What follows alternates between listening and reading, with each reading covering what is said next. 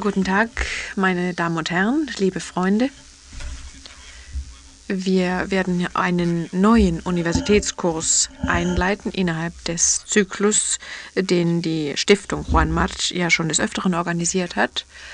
Diesmal geht es uns dabei darum, die Verfassung der Bundesrepublik Deutschland einmal näher zu analysieren. Der Kursus wird in drei äh, Vorlesungen aufgeteilt werden. Eine wird heute am 8. Äh, stattfinden, dann ein weiterer Vortrag am 10. und ein weiterer am 11. Äh, am gleichen Ort und zur gleichen Zeit um halb acht abends. Der Vortragende wird Dr. Konrad Hesse sein, einer der bekanntesten Mitbegründer des, der deutschen Verfassungsordnung. Ich möchte ihn im Namen der Stiftung Juan March sehr herzlich hier willkommen heißen und ebenfalls heiße ich Professor Antonio López Pina herzlich willkommen, äh, Professor für Verfassungsrecht der Universität Complutense in Madrid. Er wird äh, kurz eine Einführung in die ausführliche Biografie äh, des Professors äh, Konrad Hesse geben, den er sehr gut kennt, sowohl als Freund wie auch als Schüler und wie sein Übersetzer. Antonio López Pina wird kurz das Wort ergreifen und im Anschluss daran wird dann Dr. Konrad Hesse den ersten der drei Vorträge halten, aus denen sich dieses Seminar zusammensetzen wird.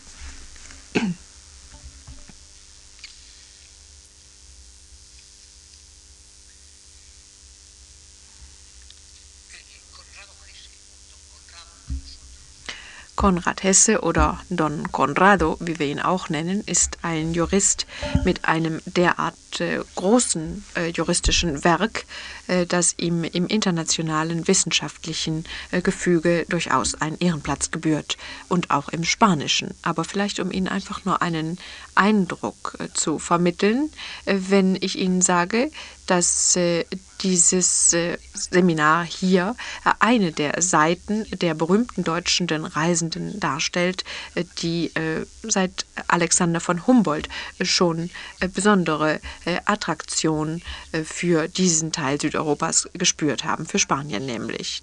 Carlos Schmidt äh, im Jahre 1922, Hermann Heller dann 1933 und immer und immer wieder seit äh, 1978 äh, Hans-Peter Schneider, Christobal Müller 1984, äh, Franz Klein, einer der Väter der vorbildlichen äh, Territorial- und Finanzverfassung der Bundesrepublik, auch mehrmals während der letzten Jahre die Stiftung Juan March äh, hat Christoph Müller 1984 hier willkommen geheißen und heute nun Konrad Hesse. Und äh, Dadurch äh, wird wieder einmal die bereits äh, lange Tradition zwischen den Kontakten, äh, der Kontakte zwischen Juristen in unseren beiden Ländern wieder einmal aufgefrischt. Trotz der freundlichen Worte von Don Agustin Juste bin ich sicherlich nicht der geeignetste Kandidat, um hier zu versuchen, kurz die Biografie von Konrad Hesse zu umreißen, aber ich will doch den Versuch machen. Er wird in Königsberg 1919 geboren, in der Stadt Kanz also. Im Jahre 1950 liest er seine Doktorarbeit in Göttingen über das äh, Prinzip der Gleichheit vor dem Recht im deutschen öffentlichen Recht. 1959 veröffentlicht er eine erste Monographie über die normative Kraft der Verfassung und äh, seine erste, diese stellt gleichzeitig seine erste Vorlesung als Professor an der Universität Freiburg äh, dar. Dann äh, verfasst er ein Werk über den äh, deutschen Einheitsstaat und äh, dann schließlich eine erste Ausgabe eines Handbuchs, das mittlerweile zu einem Klassiker geworden ist, Grundlagen des Verfassungsrechts der Bundesrepublik Deutschland. Dieses Handbuch ist jetzt schon in seiner 15. Auflage vergriffen. Im gleichen Jahr im Jahr 1967 nämlich wird er auch zum Herausgeber des äh, bekannten, äh, der bekannten Zeitschrift Archiv des öffentlichen Rechts. Im Jahre 1975 wurde er zum äh, Verfassungsrichter des deutschen Verfassungsgerichts berufen und 1983 ist er maßgeblich beteiligt an der Ausarbeitung des Handbuchs über Verfassungsrecht. Es handelt sich dabei sicherlich über das vollständigste Werk, das gegenwärtig von der Universität herausgebracht herausgegeben worden ist zu diesem Themenbereich. Und vor kurzem ist seine Amtszeit als Richter am Verfassungsgericht abgelaufen und er ist gleichzeitig pensioniert in den Ruhestand getreten als von seinem Lehrstuhl in Freiburg. In Spanien ist er vor allen Dingen unter den Verfassungsrechtlern äh, durch seine äh, entsprechenden äh, Veröffentlichungen äh, für das Centro de Estudios Constitucionales bekannt geworden. Und noch in diesem Jahr wird äh, in der, äh, im Verlag Tecnos wiederum auf Spanisch äh, das äh, bereits aufgezeigte Handbuch veröffentlicht werden mit einer ganzen Reihe von Darlegungen von Konrad Hesse zum Verfassungsrecht in der Bundesrepublik und zur Bedeutung der Grundrechte. Innerhalb seiner Tätigkeit an der Universität würde ich gerne wenigstens zwei hervorheben. Er hat ungefähr 50 Doktorarbeiten geleitet und äh, 20 Habilitationsschriften. Unter seinen zahlreichen Schülern finden sich äh, bekannte Verfassungsrechtler wie zum Beispiel äh, Friedrich Müller, Peter Hebele, äh, Alberto Krüger, äh, Roman äh, Herzog, Hans-Peter Schneider, Alexander Hollerbach und Rudolf Steinberg. Unter diesen vielen bekannten Namen ist auch äh, Konrad Hesse seinem früheren Meister äh, wieder äh, sehr nahe und steht vielleicht noch, ist vielleicht noch über seinen früheren Lehrern anzusiedeln. Im Grunde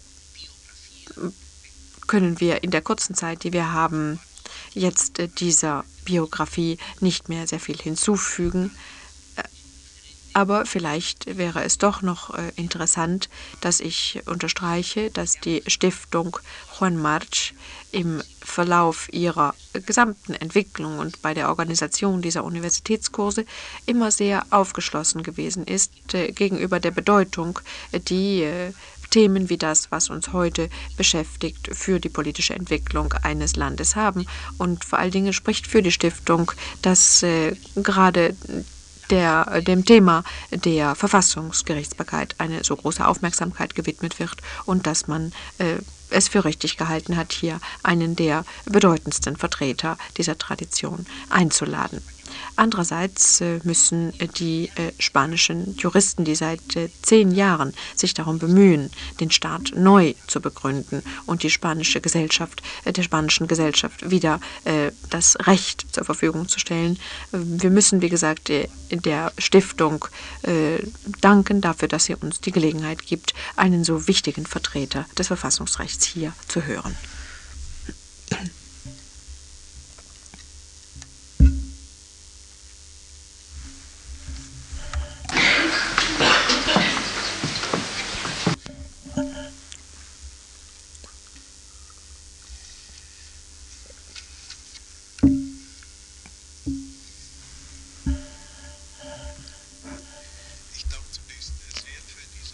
Primer lugar, yo quisiera agradecer eh, mucho esta, estas amables palabras de salutación, tanto de parte del director de la Fundación como también por parte del profesor López Pina.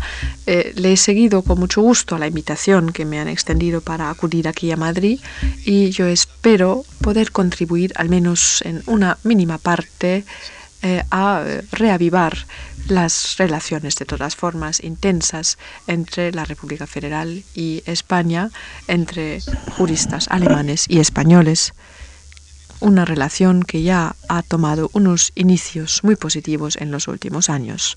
Nosotros en la República Federal eh, agradecemos mucho eh, tener la ocasión de disfrutar de esta eh, relación mutua y justamente quisiera aprovechar esta ocasión para reiterar nuestro agradecimiento. Señoras y señores, el año próximo la ley fundamental para la República Federal Alemana va a tener ocasión de celebrar su 40 aniversario. En la vida de una constitución, alcanzar esta edad es eh, hacerse muy mayor.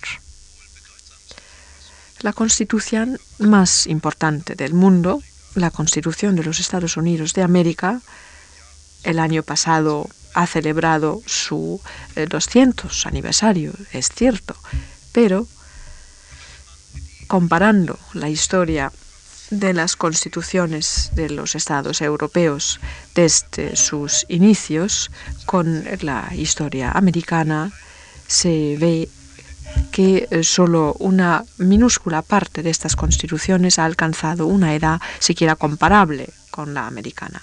Y lo que es aún más importante, la fuerza vital inherente a la ley fundamental alemana, lejos de disminuir a medida que esta ley cumplía años, se ha visto incrementado y reforzado de una manera que nadie había esperado. Este aniversario ha sido el motivo por el cual se me ha pedido que tanto en la ponencia de hoy como en las dos ponencias siguientes les dé una impresión de la ley fundamental alemana. Yo espero que la panorámica que les voy a presentar vaya a ser de su interés, no solo porque pretendo informarles sobre el desarrollo y las circunstancias en otro país, sino también porque yo pienso que les va a ofrecer alguna que otra solución constitucional de acuerdo con el desarrollo constitucional dentro de su propio país.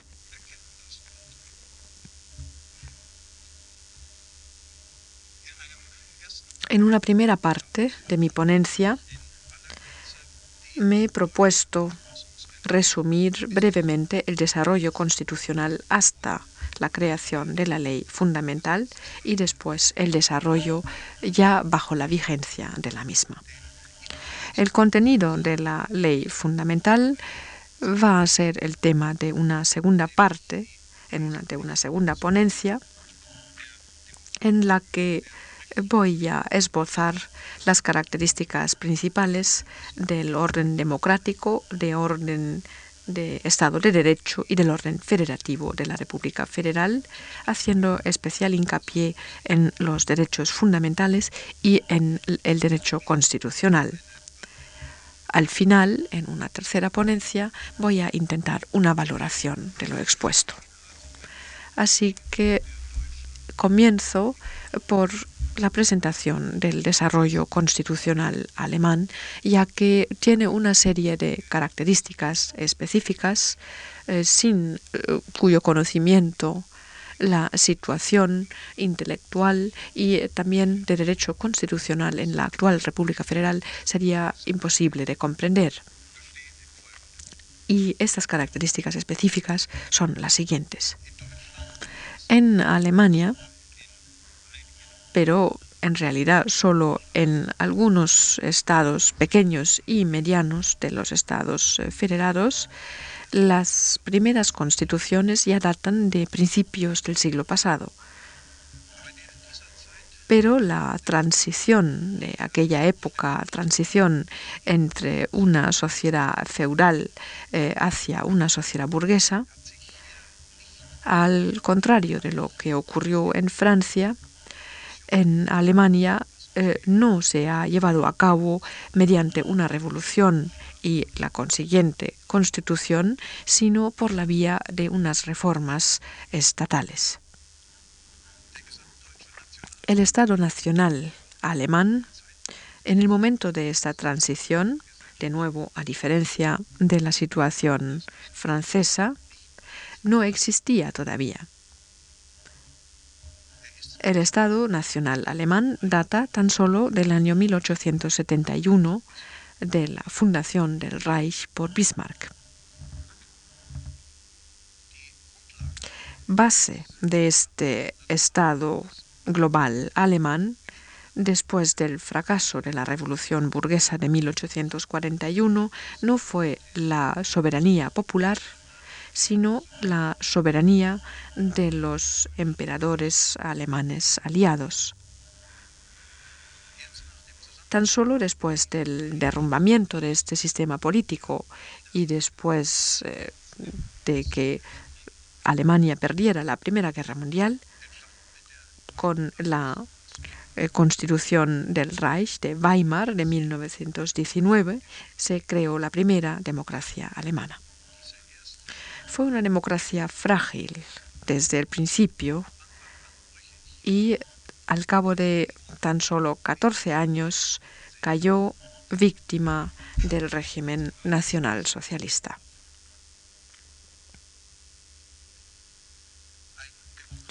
Un Estado democrático duradero en el territorio de la actual República Federal Alemana no se estableció hasta después de la catástrofe de 1945. Estas son las razones por las que Alemania es un Estado nacional con retraso y son también las razones por las que la democracia llegó igualmente con retraso a Alemania. Lo que caracteriza este nuevo, nuevo orden es que lo que en otras democracias más antiguas ya forma una parte irrenunciable de su cultura política y lo que por ello no requiere ya ninguna regulación jurídica, en el derecho constitucional alemán es eh, cuidado y protegido con eh, suma atención. Antes de entrar a explicar esto con más detalle, voy a relatar brevemente cómo se ha creado este nuevo, nuevo orden.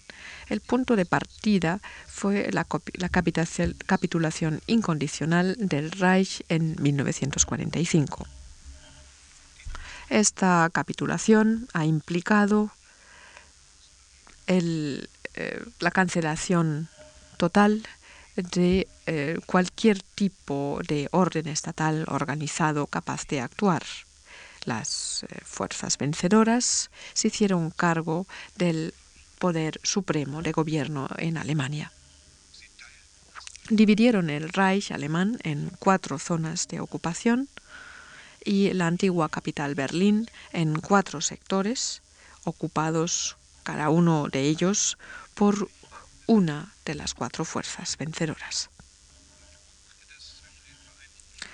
En base al acuerdo de Potsdam del 2 de agosto de 1945 entre los Estados Unidos, la Unión Soviética y Gran Bretaña, los territorios alemanes al este de la línea del Oder-Neisse eh, se dieron por perdidos y sus habitantes fueron expulsados.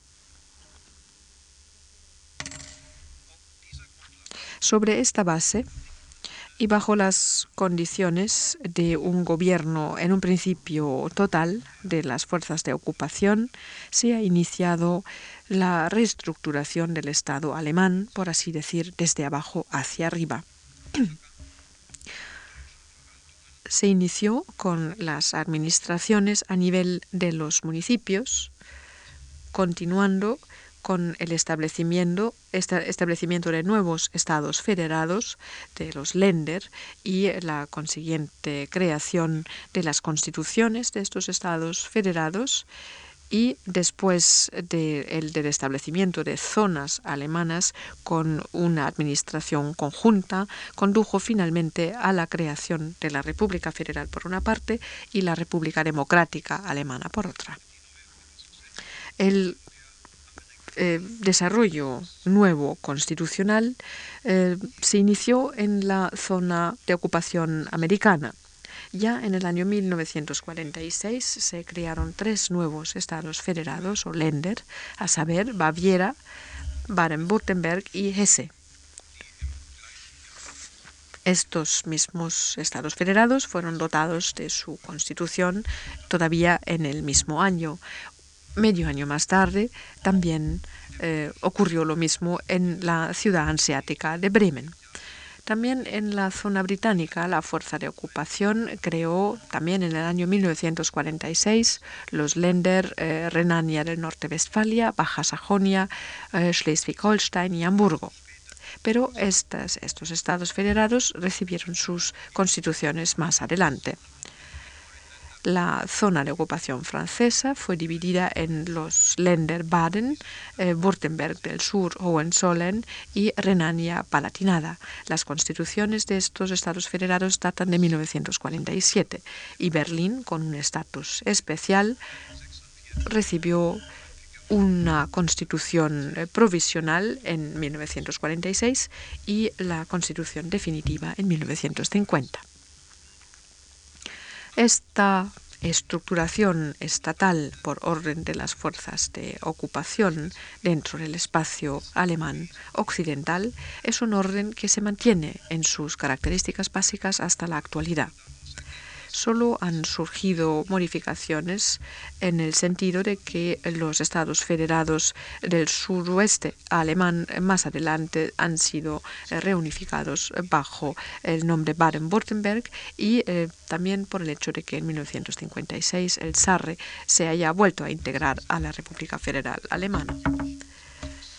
La esperanza que estos Länder, así como aquellos formados en la zona de ocupación soviéticas, podrían eh, volver a convertirse en partes integrantes de una unión estatal unitaria alemana es una esperanza que se ha visto decepcionada hasta la fecha. En el antiguo territorio de Alemania hoy tenemos dos estados alemanes con constituciones propias y, lo que es más grave, con sistemas sociales muy diferentes.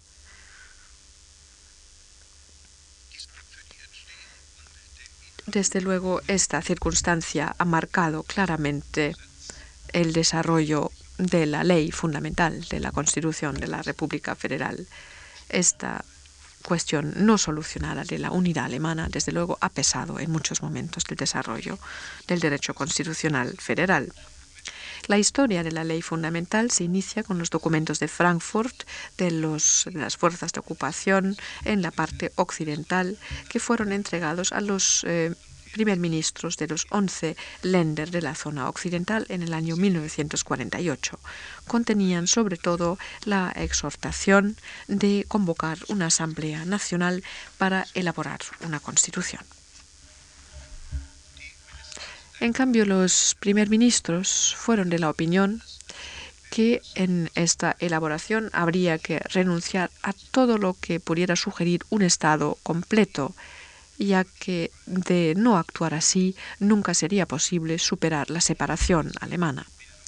Por esto propusieron crear un consejo parlamentario encargado exclusivamente de la elaboración de una ley para la administración unitaria de la zona occidental de ocupación.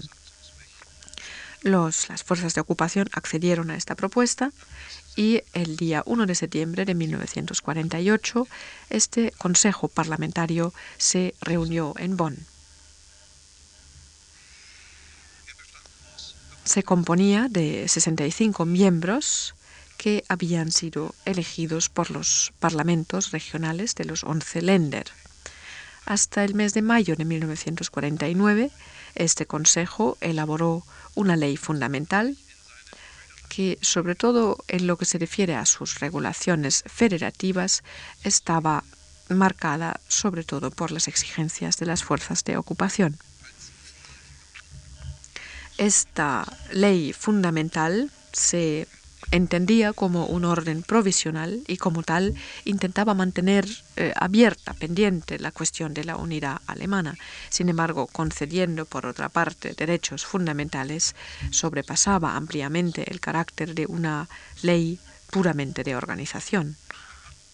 El 8 de mayo de 1949, el quinto aniversario de la, de la capitulación incondicional de Alemania, este día, pues, el Consejo Parlamentario aprobó la ley fundamental con 35 votos a favor y 12 en contra. De la misma manera, esta ley fundamental fue ratificada en 10 parlamentos regionales, tan solo rechazado por el Parlamento de Baviera.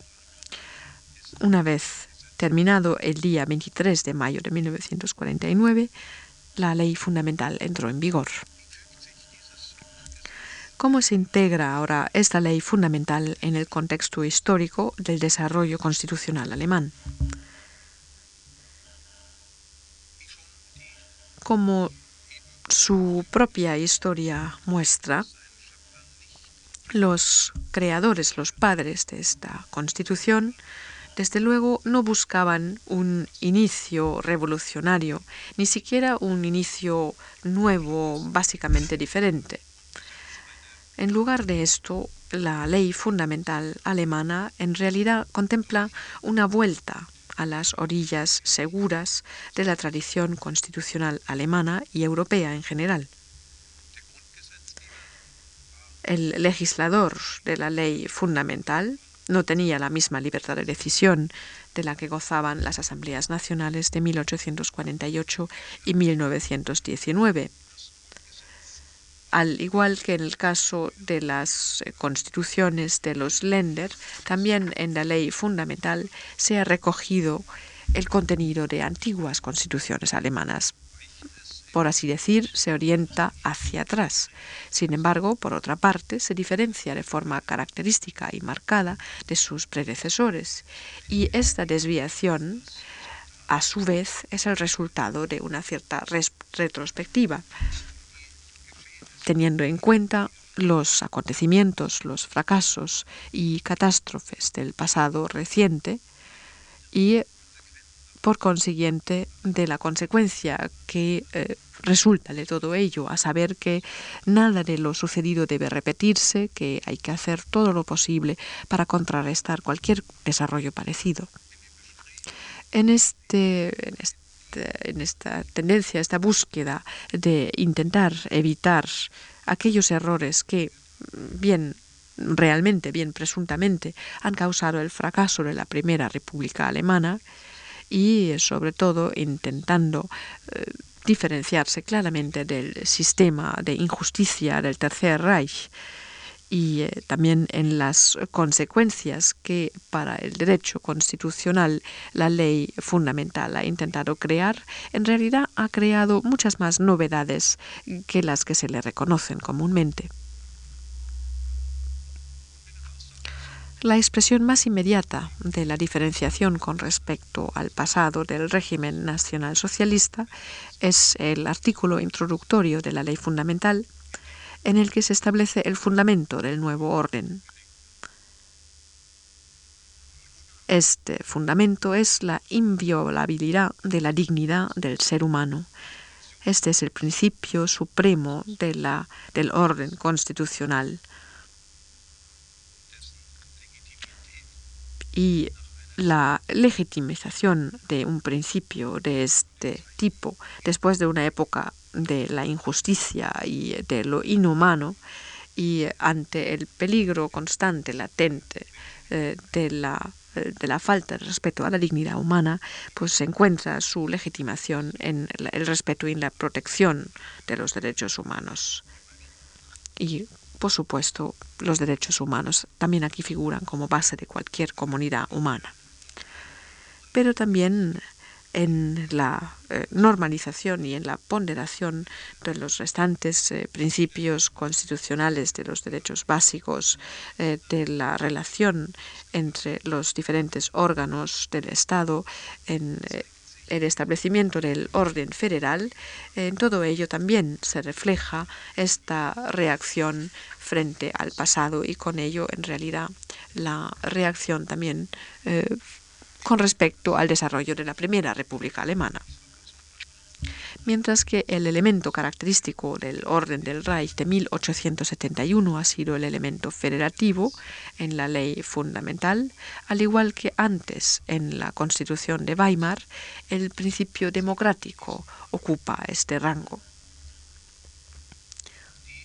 Los elementos plebiscitarios de la Constitución de Weimar, a saber, la iniciativa de plebiscito y el propio referéndum, así como la elección popular del presidente del Reich, son instrumentos que en este nuevo orden han quedado eliminados. Al mismo tiempo, se integran por primera vez los partidos políticos dentro del orden constitucional.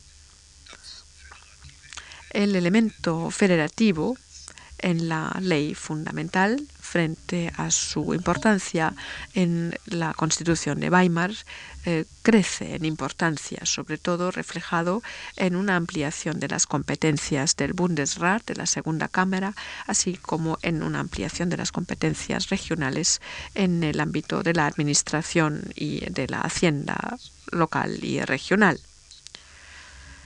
Otro principio que también se ve incrementado en cuanto a su importancia con respecto a la Constitución de Weimar de 1871 es el principio del Estado de Derecho. De nuevo, se trata de una reacción eh, a la eh, falta de respeto de estos principios en la época del régimen nacional socialista. Esto se manifiesta sobre todo en una ampliación de la fuerza vinculante del derecho constitucional, sobre todo de los derechos básicos, también para el poder legislativo. Este incremento aporta al mismo tiempo un desplazamiento, un cambio básico en la estructura del orden del funcionamiento estatal.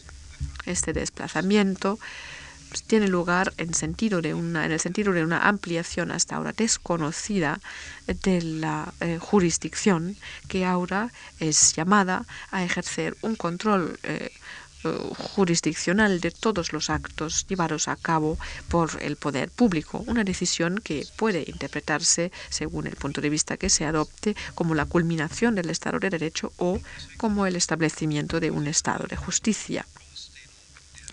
Y eh, como consecuencia de todo ello, también se amplía la, el derecho constitucional, también sin precedente histórico. Otros errores inherentes a la Constitución de Weimar, la ley fundamental los intenta eh, subsanar en el derecho referente a los órganos supremos federales, refiriéndose sobre todo a los mecanismos para la formación de gobierno, la regulación del instrumento de voto de censura, así como eh, en las competencias del presidente, cuya posición ya no es comparable con el presidente del Reich en la Constitución de Weimar, excluyéndose el desarrollo hacia un sistema presidencial. Otra característica de la ley fundamental, también eh, basado en las experiencias históricas, es finalmente el incremento en la protección de la Constitución a la que los padres de la ley fundamental han dedicado especial atención. Para establecer esta protección, no solo se prohíbe mermar los derechos fundamentales y eh, aparte de eh, prohibir eh, una intervención de la jurisdicción en el control de los poderes estatales, eh, también contribuye a ello la exclusión de la violación de la Constitución y la limitación de la posibilidad de modificar la Constitución. También hay que citar en este contexto las nuevas normas para la garantía del nuevo orden democrático libre incluyéndose entre ellos sobre todo la posibilidad de prohibir eh, la actividad política de partidos que no acatan la Constitución. Si en normas de estas características eh, se refleja claramente eh, la tendencia a la retrospectiva en la ley fundamental, tampoco falta la perspectiva hacia el futuro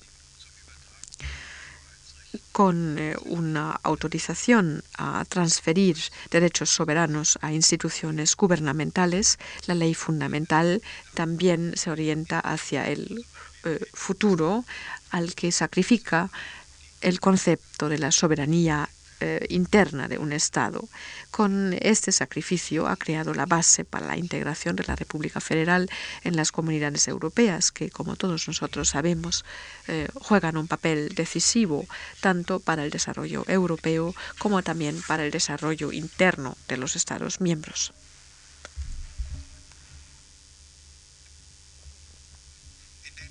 Sin embargo, en las diferencias expuestas, todavía no se refleja toda la envergadura de la diferencia entre la situación constitucional de antaño y hoy en día.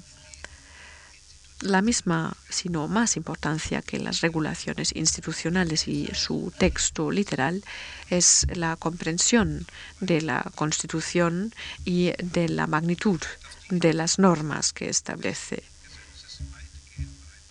influidos básicamente por la interpretación de la ley fundamental. Queda caracterizada la situación eh, constitucional en el sentido de que hoy en día la Constitución, con una amplia interpretación de las leyes fundamentales, prácticamente toda la vida de la comunidad, hasta incluso el orden de derecho cívico, eh, todo él queda fundamentado en el derecho constitucional. En este sentido, se le tiene que atribuir a la ley fundamental una importancia muy superior para la vida de los ciudadanos de la República Federal a la importancia que haya tenido ninguno de sus predecesores. Es una ley fundamental que ya se ha independizado de las intenciones y expectativas de sus creadores, desenvolviendo, desarrollando una vida propia que ya hace prever los principios de un cambio histórico. Este cambio frente a la situación original está fundamentado sobre todo en el hecho de que al poco tiempo la ley fundamental se despojó de su carácter eh, de instrumento provisional. Ha resultado ser la base para un orden duradero. Bajo la ley fundamental, la República Federal ha gozado de cuatro décadas de estabilidad política. En este tiempo ha tenido lugar eh, un cambio en las fuerzas políticas que forman el gobierno en tres ocasiones. Por lo tanto, el modelo democrático de gobiernos alternativos ha probado su eficacia.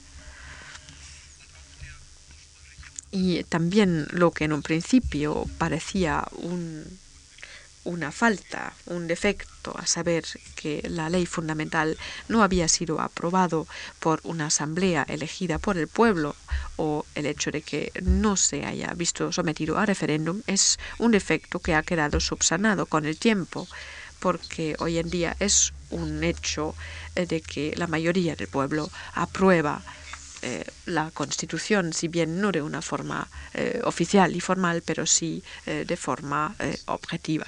Von den Menschen, die unter ihm leben, grundsätzlich eh, sobre todo en cuanto a sus principios básicos y los derechos básicos que regula la vida de las personas que viven sujeta a esta ley fundamental, la misma se puede considerar no solo como aprobada, sino realmente ha entrado con más intensidad en la conciencia de amplias capas de la población mucho más que ninguno de sus predecesores en la historia.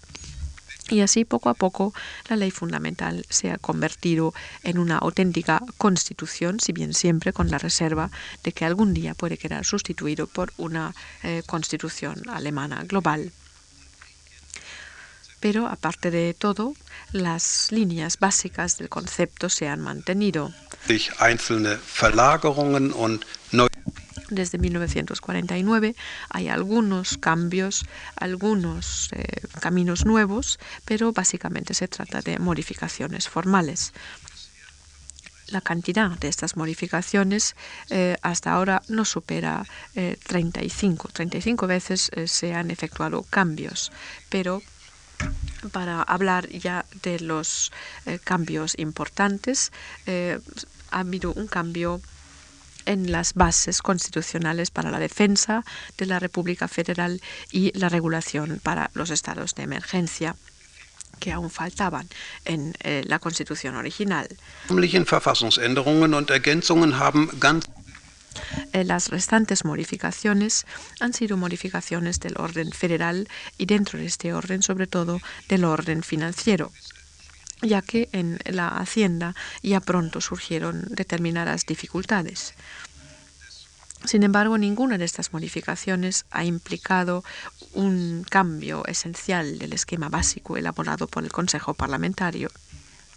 Tampoco el trabajo de una comisión de encuesta creada eh, por el Parlamento en los años 1970 y 1973 para estudiar cuestiones de una reforma constitucional, eh, ha llevado a cabo unos trabajos sin grandes consecuencias prácticas. La Comisión se ha limitado a pronunciar recomendaciones para eh, el orden federativo y constitucional de la, de la ley fundamental, cuya realización y puesta en práctica, sin embargo, de momento no es previsible. Con esto termino eh, la panorámica sobre el desarrollo de la Constitución en la República Federal y paso ahora al contenido de la ley fundamental.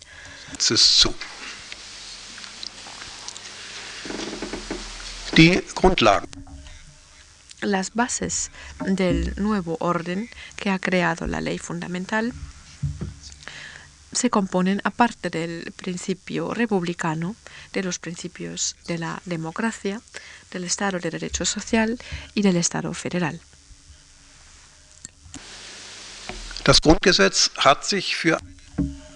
La ley fundamental ha optado por una democracia parlamentaria. Toda, todo poder parte del pueblo. Sin embargo, solo una escasa parte de este poder estatal es ejercido de forma inmediata por el pueblo. El ejercicio del poder se encarga en su mayoría a órganos específicos, al Parlamento, al Gobierno, al Poder Ejecutivo y al Poder Jurisdiccional.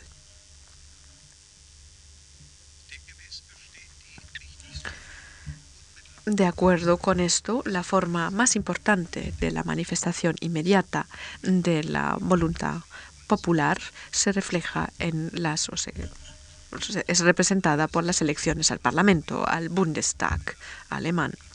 Los diputados del Parlamento Federal son elegidos en unos comicios universales, inmediatos, libres, eh, iguales y secretos. El sistema de elección fijado en una ley electoral es el sistema proporcional combinado con elementos de una elección de mayoría relativa. Sin embargo, un sistema en el que la proporción decisiva para la distribución de los escaños en el Parlamento es la proporción de los votos entregados a cada partido político. Es importante la llamada cláusula del 5%, parte integrante de la ley intelectual, que prevé que aquellos partidos que han obtenido menos del 5% de los votos válidos eh, no son tenidos en cuenta en la distribución de escaños en el Parlamento. Esta limitación ha sido la responsable de que en el Parlamento alemán durante largo tiempo solo estaban representados tres partidos políticos, a saber, la democracia cristiana, los socialdemócratas y los demócratas liberales.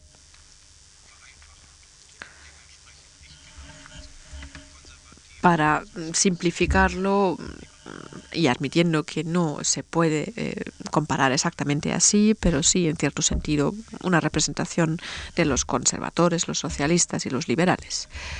Recientemente ha entrado en el Parlamento un cuarto partido, el Partido de los Verdes, un partido que representa objetivos sobre todo ecológicos y de democracia fundamental. Pero aparte de estos cuatro partidos, no hay ningún partido que tenga peso político en la República Federal. La problemática de un número amplio de pequeños partidos fragmentarios, tal como los hemos conocido en la Primera República Alemana, es eh, una situación que ya no se da en el presente orden constitucional. Aparte de las elecciones al Parlamento, la ley fundamental prácticamente no conoce ninguna otra forma de eh, voluntad, de manifestación inmediata de eh, voluntad política del pueblo. El presidente federal, a diferencia de lo que ocurría en el caso del presidente del Reich, hoy en día no es elegido eh, por parte del pueblo, sino por una asamblea parlamentaria especial. plebiscitos sobre cuestiones eh, objetivas o materiales están previstos en la ley fundamental solo en el caso de una eh, nueva estructuración del territorio de la República Federal, eh, caso que no está previsto, al menos no para un futuro inmediato. Por lo demás, la ley fundamental ha renunciado a los instrumentos de la iniciativa eh, del referéndum y del propio plebiscito, instrumentos que juegan un papel importante en, eh, otras constituciones, entre otras en la eh, Constitución española, pues en la ley fundamental se ha descartado este instrumento, sobre todo bajo la impresión de la reciente historia alemana por a un abuso demagógica, demagógico de una llamada al pueblo. Sin embargo, no se puede eh, desconocer que con esto eh, la influencia del pueblo sobre la formación de voluntad política no queda eh, limitada ya que también fuera de las elecciones al Parlamento el pueblo no queda excluido de las posibilidades de influir en el desarrollo político. Dado que la ley fundamental prevé la formación de la opinión pública y también lo que llama la preformación de la voluntad política, concede al pueblo, en su eh, diferenciación pluralista, una importancia mayor de lo que puede parecer a primera vista.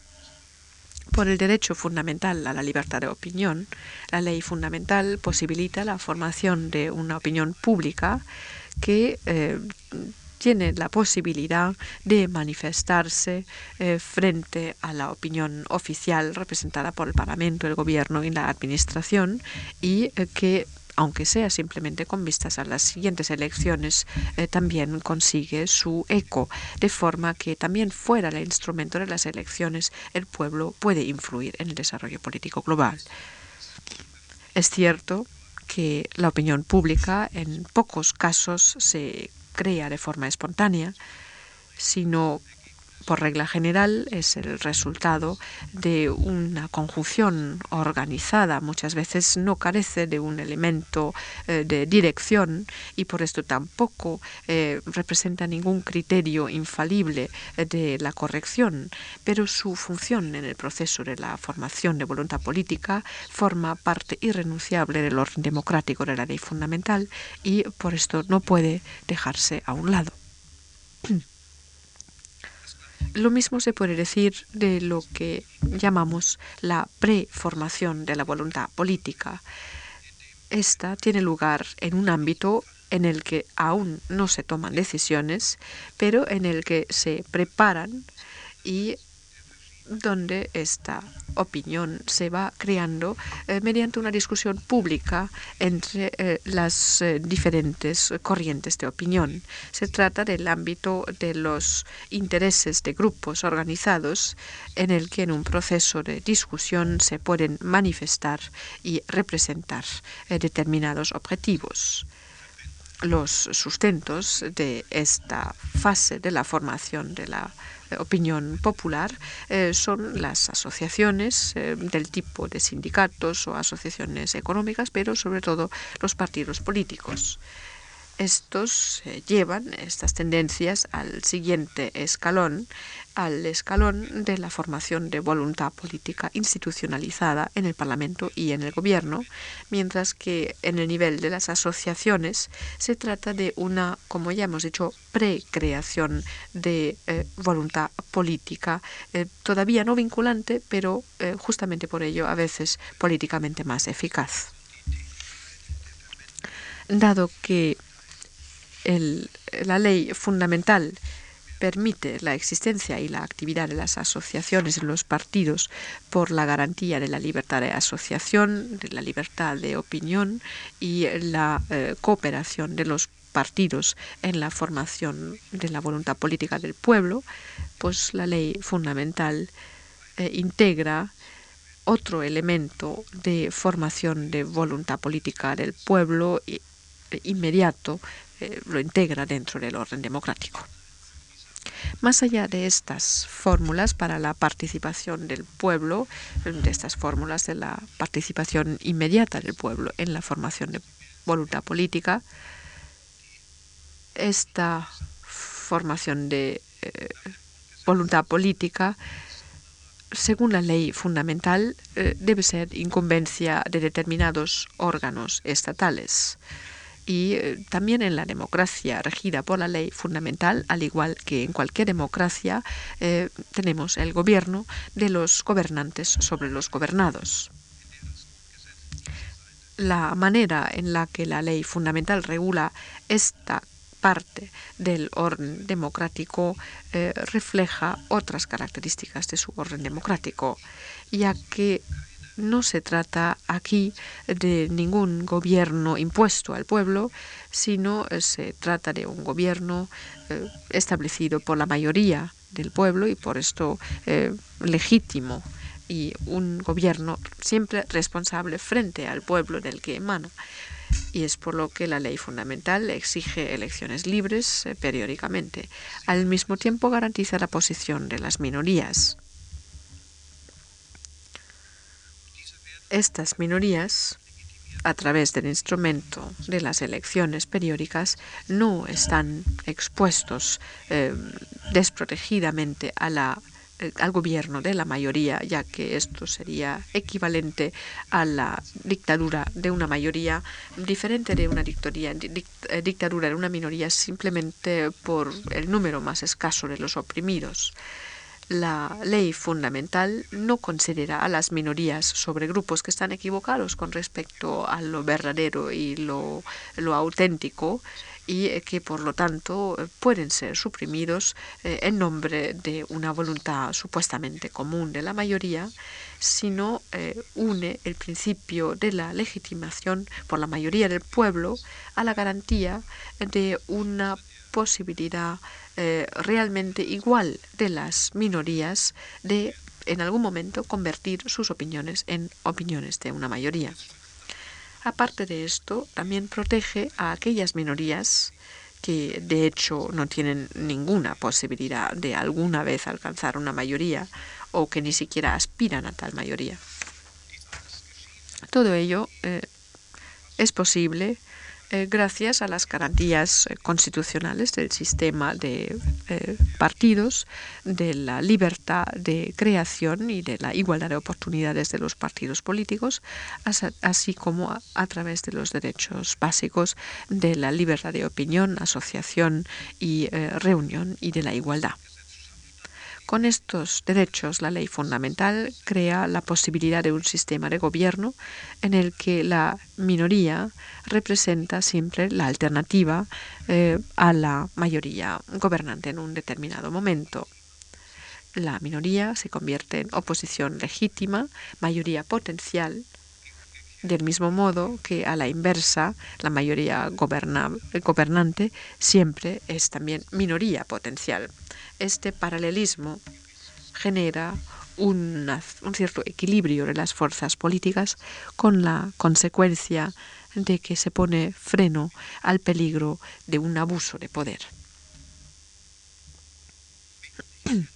Otra característica básica del orden democrático de la ley fundamental es también su característica como orden de un proceso libre y políticamente abierto.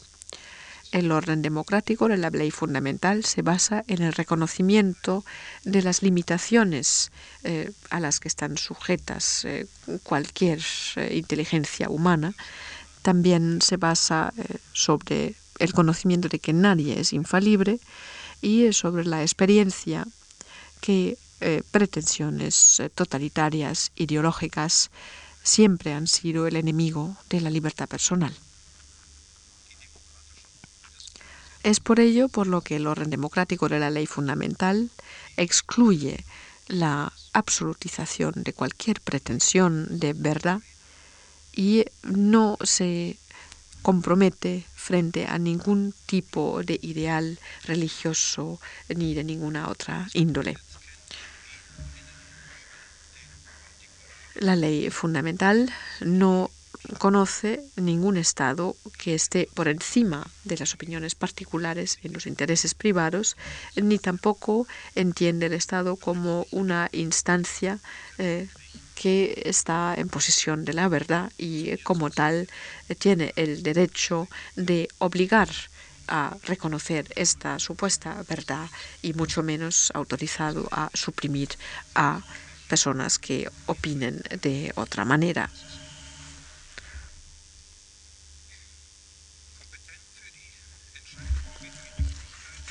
La única instancia competente para decidir si una determinada religión o profesión de fe es la adecuada, pues la única instancia competente para ello, como decimos, es el individuo, aunque se pueda equivocar.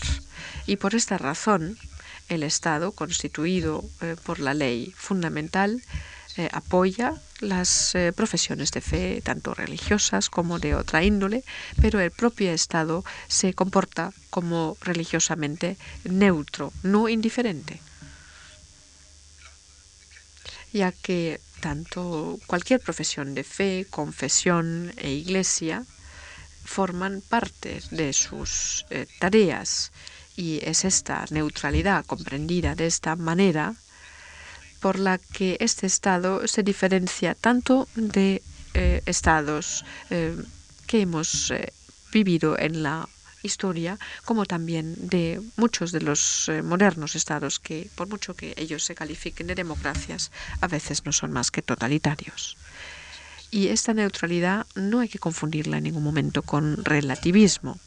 El orden democrático de la ley fundamental no representa un orden cuyo contenido eh, se componga de una falta total de contenido.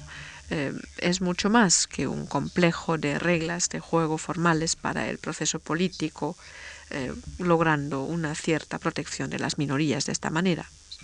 No, la ley fundamental es mucho más que todo esto. Sus elementos fundamentales, en su contexto irresoluble, representan un orden en el que los principios básicos objetivos, a saber, los principios de la libertad y de la igualdad, ganan eh, un contenido concreto. Con este contenido, no con una religión o una Weltanschauung, es con lo que se identifica el orden estatal democrático. Este contenido condiciona y limita la apertura del orden democrático para diferentes orientaciones políticas frente a orientes, mm, diferentes orientaciones políticas y eh, caracteriza, se caracteriza frente a todos los que podemos llamar sistemas cerrados, reconociendo la existencia y la necesidad de opiniones divergentes e intereses eh, distintos, el orden democrático de la ley fundamental ofrece un espacio para la vida y para el enfrentamiento entre las diferentes fuerzas políticas y sociales. Por ello, a diferencia de otros sistemas más cerrados, encierra en sí la posibilidad de un desarrollo histórico. Esta libertad y esta apertura del, mm, del proceso político es eh, una de las eh, funciones más importantes de los eh, derechos básicos y justamente en esta misión se refleja la estrecha relación entre derechos básicos y la democracia. Si los partidos políticos, como he intentado demostrar, juegan un papel decisivo para el orden democrático de la ley fundamental, puedo terminar mi charla de hoy eh, justamente abordando este papel de los partidos políticos eh, con algo más de detalle. Forma parte de los progresos del desarrollo constitucional que la ley fundamental, por primera vez en la constitución, en las constituciones alemanas, al igual que hoy la constitución española, eh, ha establecido una garantía y ha regulado un orden básico de los partidos políticos. De acuerdo con este nuevo orden, los partidos políticos eh, participan en la voluntad, en la formación de voluntad política del pueblo. Eh, hay libertad de creación de partidos políticos siempre y cuando su orden interno eh, corresponda a los principios democráticos. Al mismo tiempo, la ley fundamental, en el interés de la protección del Estado y de la Constitución, prevé la posibilidad de prohibir partidos que no acatan la Constitución. Sin embargo, esta prohibición no puede llevarse a cabo por parte de la Ejecutiva, sino exclusivamente eh, por parte del Tribunal Constitucional. En el año 1952, eh, por recurso presentado por el gobierno federal, ha prohibido el partido del Reich eh, socialista, un partido radical de la derecha y prohibió en 1956 el Partido Comunista. Hay una ley de los partidos políticos que eh, regula con más detalle el orden de, estos mismos y esta ley prevé, entre otras cosas, que los eh, costes de las campañas eh, electorales eh, pueden ser o serán reembolsados a los partidos políticos de acuerdo con la proporción de los votos obtenidos, eh, lo que ha tenido su, como consecuencia que los partidos alemanes actualmente son financiados de fondos estatales en su mayor parte. Esto en cuanto a las características básicas del orden democrático. En las siguientes conferencias voy a abordar las eh, características específicas entre el Parlamento y el Gobierno y después presentaré el orden federativo y finalmente hablaré de los derechos fundamentales y de la jurisdicción constitucional. Yo espero que les haya podido interesar lo que les he expuesto y agradezco su interés y su atención.